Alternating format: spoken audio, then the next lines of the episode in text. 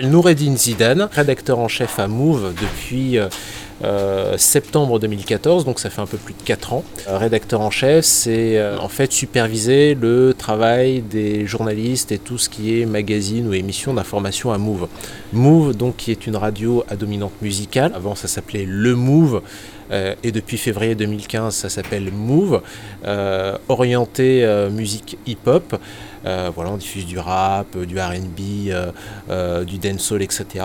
À 75% c'est de la musique et le reste c'est des contenus d'information.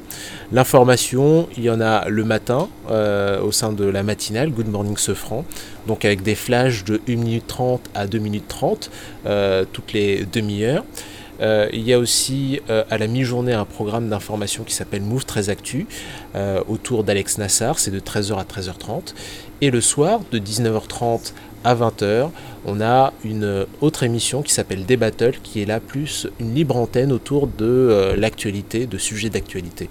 Euh, donc voilà un peu euh, les trois temps forts de l'info à Move et dont j'ai la mission de superviser. Voilà.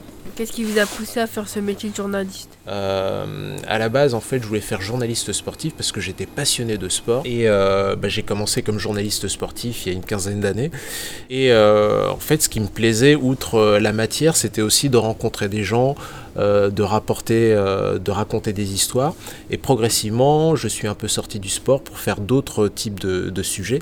Et moi, ce qui me plaît dans le métier de journaliste, c'est justement découvrir des choses, raconter des histoires. ce qui idéal, c'est quand on raconte des histoires qui font aussi avancer euh, euh, un peu la société ou des problèmes. Donc on sent qu'on a euh, aussi une mission.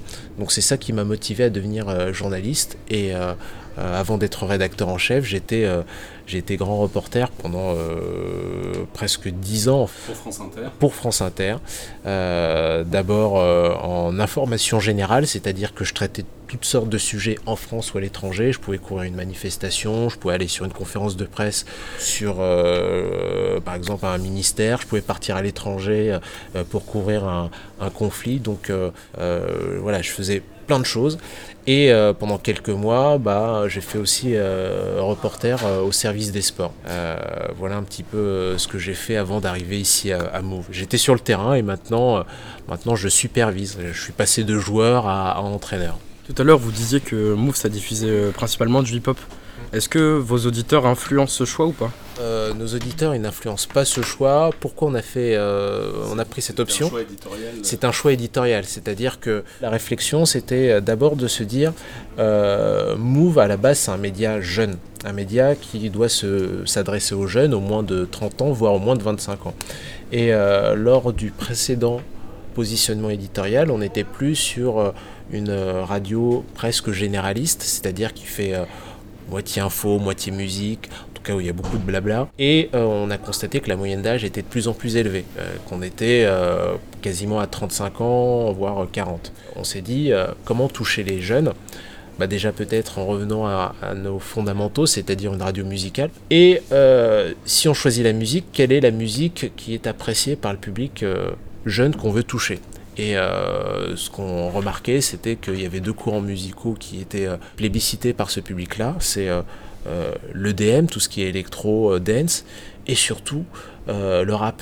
Donc c'est pour ça que lorsqu'on a repositionné éditorialement Move, on a fait le, le, c'est-à-dire le slogan de Move, c'était euh, radio hip-hop électro. Et au bout d'un an, on a été 100% hip-hop. D'ailleurs, en termes d'audience, ça s'est ressenti parce qu'on était retombé à 150 euh, 000 auditeurs au niveau national. Et là, désormais, on est plutôt autour des 400 000 auditeurs. Donc le repositionnement qu'on a fait est plutôt le bon. En cours, on a vu que vous, vous étiez enfermé dans une chambre pendant quelques jours pour vous bah, couper du monde. Ah, vous couper du monde et que vous vous informez juste sur les réseaux sociaux. Mhm. Euh, quel a été votre ressenti par rapport à cette expérience? Bah voilà, donc ça s'était passé donc en, euh, en janvier, euh, fin janvier, début février 2010. À l'époque, donc j'étais à, France Inter et en fait, c'était une idée qui était née euh, d'un groupement qu'on appelle les médias francophones publics. chaque année, il y avait une opération éditoriale qui était décidée et cette année-là, c'était de se dire pourquoi pas faire une expérience où on ne s'informerait qu'à travers les réseaux sociaux. Et à l'époque, c'était un peu novateur parce que voilà, Facebook, Twitter, c'était un peu émergent, Instagram je pense, n'existait pas. Snapchat, je n'en parle même pas.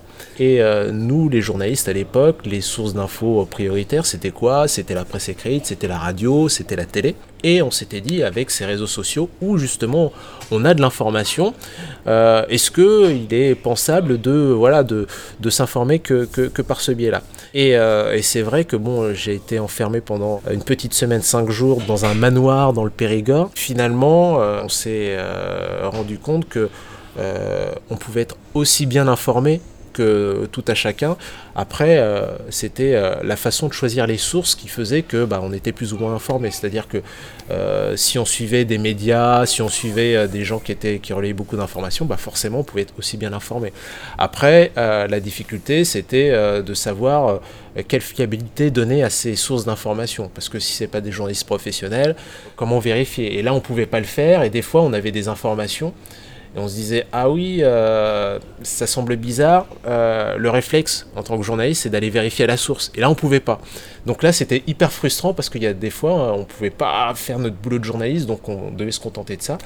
Mais, mais c'est bien parce que ça m'a aussi permis d'utiliser encore plus les réseaux sociaux. Et, finalement, maintenant, ce qui est devenu un réflexe pour tout le monde, bah, je l'avais déjà beaucoup plus tôt. Ça a modifié votre pratique un peu. Ah bah oui, carrément, parce que euh, on va dire que euh, l'habitude des journalistes c'était de se coller au fil AFP. Le fil AFP, c'est un, euh, on va dire un, une banque d'informations qui est mise à jour en temps réel et délivrée par une agence qui s'appelle l'agence France Presse. Mais l'agence France Presse, comme tous les médias, bah, le temps qu'ils aillent sur site, etc., des fois il y a un petit temps de latence, alors que sur Twitter, des fois, s'il se passe quelque chose et qu'il y a un passager ou un, piéton qui voit l'événement, il peut filmer, il a vraiment en, en, temps réel. Quoi. Donc, ça a servi d'alerte supplémentaire. C'est-à-dire que voilà, dès qu'il se passait quelque chose, on le voyait sur Twitter, sur les réseaux sociaux,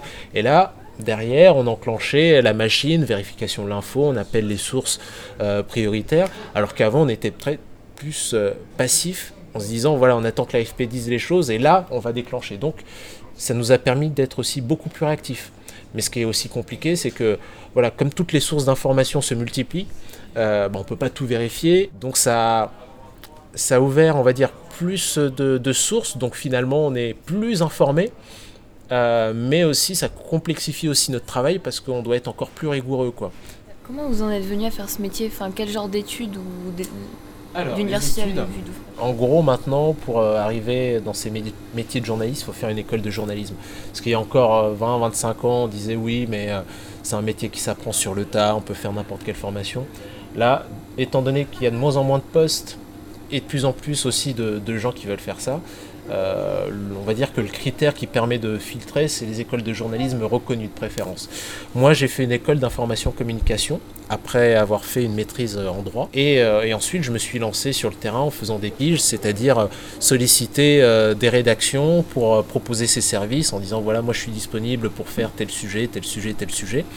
Et de fil en aiguille, on m'a fait confiance et j'ai eu CDD euh, ce qui m'a permis d'avoir des contrats un peu plus longs. Et ensuite, j'ai été embauché à France Inter en, 2007. Euh, Alors, le système à Radio France est un peu particulier parce que euh, pour pouvoir être embauché, ça se fait pas en envoyant juste un CV. En fait, il faut faire ses preuves en tant que pigiste, donc de façon intermittente. Ensuite, on arrive dans un pool qui s'appelle le planning, qui sont des pigistes dont on dit qu'ils sont les meilleurs et qui peuvent faire des remplacements de plus ou moins longue durée sur toutes les antennes, France Info, France Inter, etc. Soit en tant que reporter, soit en tant que présentateur de journaux. Et en fait, on fait ça pendant deux ans, trois ans, quatre ans. Et quand il y a des places qui se libèrent, ben là, on peut postuler. Quand vous diffusez de la musique euh, hip-hop rap, est-ce que vous, ça vous arrive aussi de, de recevoir certaines stars et de les interviewer en fait Oui, ouais. bah, par exemple, euh, ce matin, euh, il y avait Kalash Kriminen qui était, qui était invité dans, dans la matinale. Donc, chaque semaine, il y a au sein de la matinale Good Morning Sofran un invité rap entre 8h et 9h. Et ce qu'on fait, c'est que voilà, maintenant on n'est plus dans seulement une réflexion seulement radio, mais aussi radio, web, réseaux sociaux. Et en fait, dès qu'il y a un invité, euh, il fait son interview de 8h à 9h à la radio. Ensuite, euh, il va kicker, faire un freestyle qui sera diffusé sur les réseaux sociaux. Euh, une interview un peu plus posée également avec Pascal Sefranc euh, qui sera euh, à destination des réseaux sociaux et aussi des modules vidéo un peu plus courts qu'on peut viraliser, qu'on peut mettre sur Instagram, qu'on peut mettre sur Twitter, qui sont des formats un peu plus spécifiques. C'est-à-dire que maintenant il y a une sorte de parcours parce que les invités ils sont durs à, à capter donc s'il génère un petit peu d'audience, ah ben, on essaie d'en de, profiter le plus possible. Alors qu'on sait qu'à la radio, une fois que c'est passé, euh, presque ça s'est évaporé. Alors qu'avec les vidéos, bah, il y a une trace quelque part. Donc c'est pour ça qu'on continue à faire ça. Mais du coup, quand vous les faites passer, en fait, c'est un peu pour faire la promo? Pas forcément, euh, parce qu'il y a euh, des modules interview, on peut leur faire parler d'autres choses. Après, c'est sûr que, par exemple, euh, l'interview qui est faite euh, en matinale euh, avec un animateur, on est presque, on va dire, on va pas le mettre en difficulté. Après, la complication, parce qu'il y, a les métiers de l'information et les métiers de l'animation. Les métiers de l'information, on est vraiment à chercher de l'info, il n'y a pas de compromis. L'animation, c'est autre chose. On peut aussi poser des questions, mais c'est plus l'idée de mettre en valeur l'invité essayer presque de le faire briller, de lui faire dire les meilleures choses, alors que l'information, on va chercher à, savoir des choses euh, sans prendre en compte ces considérations-là. Après, euh, quand on a des invités euh, musique, la difficulté aussi, c'est qu'on a comme interface des attachés de presse. qui veulent venir uniquement si voilà ils sont pas mis en difficulté. C'est aussi ça. C'est pareil aussi avec les sportifs. Quand on peut faire venir euh, je sais pas moi, imaginons un, Kylian Mbappé avoir une interview exclusive. Euh, les conditions sont posées aussi par le club. C'est-à-dire, euh, voilà, on parle pas de ça, on parle pas de ça, on parle de ça. Il y a deux choix. Soit on dit, ouais, ça nous intéresse pas, on l'a pas. Soit on dit, ok, on le prend parce que ça peut générer aussi de l'audience, mais journalistiquement, c'est un peu compliqué. Et c'est de plus en plus dur parce que avant, nos interlocuteurs, s'ils voulaient parler, fallait qu'ils passent par des médias traditionnels. Il n'y avait pas le choix. Donc, c'était un peu à nos conditions. Maintenant, il y a tellement de canaux de diffusion que finalement, euh, ces personnalités-là, elles ont plus besoin de nous. Elles ont plus besoin de nous et pour venir chez nous, il faut qu'on euh, mette en avant d'autres choses. Peut-être, euh, voilà, quand on est une radio comme France Info, on peut dire, voilà, ou France Inter, on est la première matinale de France, on est, on a une chaîne YouTube qui est puissante, donc venez chez nous parce que vous aurez une certaine aura et une certaine audience. Euh, quand on est plus petit, c'est plus compliqué. Parce que, par exemple, quand, euh, euh, je sais pas moi, on est un rappeur et qu'on a une chaîne Instagram avec un million d'abonnés, on communique tout seul. on peut passer par n'importe quel canal. si on n'a pas envie de communiquer, on communique pas. Quoi. Un Booba, il n'a pas besoin de nous pour communiquer. Il a même son propre média avec OKLM. donc c'est difficile de le capter. Donc si un jour, voilà, on arrivait à, avoir une interview exclusive de Booba, s'il dit ouais, euh, c'est à mes conditions, qu'est-ce qu'on fait? Est-ce qu'on dit ouais, non mais bon, c'est pas nos conditions donc on le fait pas et on se prive de quelqu'un qui pèse énormément ou euh, où on le fait mais en se disant voilà, on pourra pas aller sur tel territoire, tel territoire, tel territoire c'est euh, là aussi c'est au cas par cas, c'est-à-dire est-ce que ça vaut le coup? C'est très intéressant ce que vous racontez parce mm. qu'on a vu qu'il peut y avoir des pressions économiques ou des mm. pressions politiques, mm. mais on parle pas finalement des pressions communicationnelles ou médiatiques. Ah bah clairement. et qui sont finalement une nouvelle forme de pression et peut-être euh, effectivement exacerbée par aujourd'hui la, puissance d'Internet, des réseaux mm. sociaux, de toutes ces chaînes YouTube. Ouais, c'est on va dire une pression euh, invisible. Enfin, on, l'intègre un peu quelque part. Et c'est hyper frustrant parce que euh, finalement, à force euh, c'est euh, est-ce que euh, faut faire une interview pour avoir du fond et avoir de l'information, ce qui devrait être à la base le truc, ou on fait une interview pour avoir la personne parce qu'on sait que si on a l'interview de cette personne, ça peut générer de l'audience, mais parfois dans le fond c'est c'est un verre d'eau tiède quoi. Donc c'est le choix euh, qu'il faut faire. Moi, je serais plutôt partisan, on va dire, de, faire de l'information, mais plus ça avance, plus c'est compliqué justement de faire de l'information. Surtout quand on invite les gens. C'est ça qui est compliqué. C'est pour ça que généralement, euh, euh, on essaie de poser les questions lors des conférences de presse, parce que bah, finalement, on va voir la personne, mais après, il y a des médias qui jouent, enfin des des attachés de presse qui jouent plus ou moins le jeu. Parce que la mesure de rétorsion, ça peut très bien être, euh, voilà, vous n'avez plus accès à ces conférences de presse parce que euh, vous avez posé trop de questions gênantes. Le seul moyen de pression maintenant qu'on a, c'est de dire, euh, de montrer les coulisses finalement. on a essayé de faire un tel, mais on a été mal accueilli, on n'a pas voulu répondre à telle question, etc., etc., etc. Si on a un petit média, on peut se faire blacklister et on n'a plus accès à grand chose.